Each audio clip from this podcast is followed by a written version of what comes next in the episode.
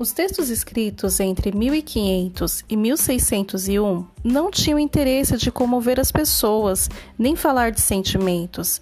Era uma literatura produzida que não tinha intenção artística, mas sim a intenção de informar ao velho continente, ou seja, a Europa, sobre as terras que estavam sendo recém-descobertas. Esses textos, eles falavam sobre todas as características das terras, como a fauna, a flora, o povo que habitava aquela terra e os seus costumes. A literatura de informação, ou as crônicas de viajantes, como também ficaram conhecidas, eram textos compostos por muitas descrições e adjetivos.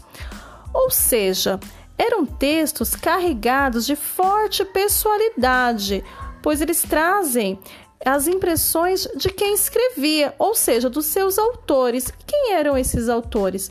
Tanto podiam ser as, os cronistas, escrivões que vinham nas frotas, né, nas embarcações, como os jesuítas também, pessoas que vinham explorar a nova terra e escreviam textos descrevendo todas as maravilhas que existiam nela. A obra de maior destaque nessa época, sem dúvida, é a carta de Pero Vaz de Caminha. Você lembra dele? Ele era o escrivão da tropa de Pedro Álvares Cabral, aquele que chegou aqui no Brasil e falou que, que descobriu uma nova terra. Não descobriu, né, gente? Porque já tinha os índios aqui. Mas, né, o que, que o Pero Vaz fez? Ele descreveu ao rei Dom Manuel, ao rei lá de Portugal, todas as maravilhas que tinham encontrado aqui nesse novo continente.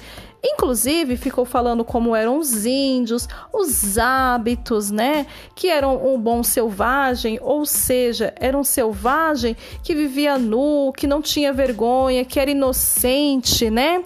E falou das maravilhas, do que estava encontrando aqui, como que era a fauna, quais animais que tinham e quais animais não haviam aqui. E esse registro, tá?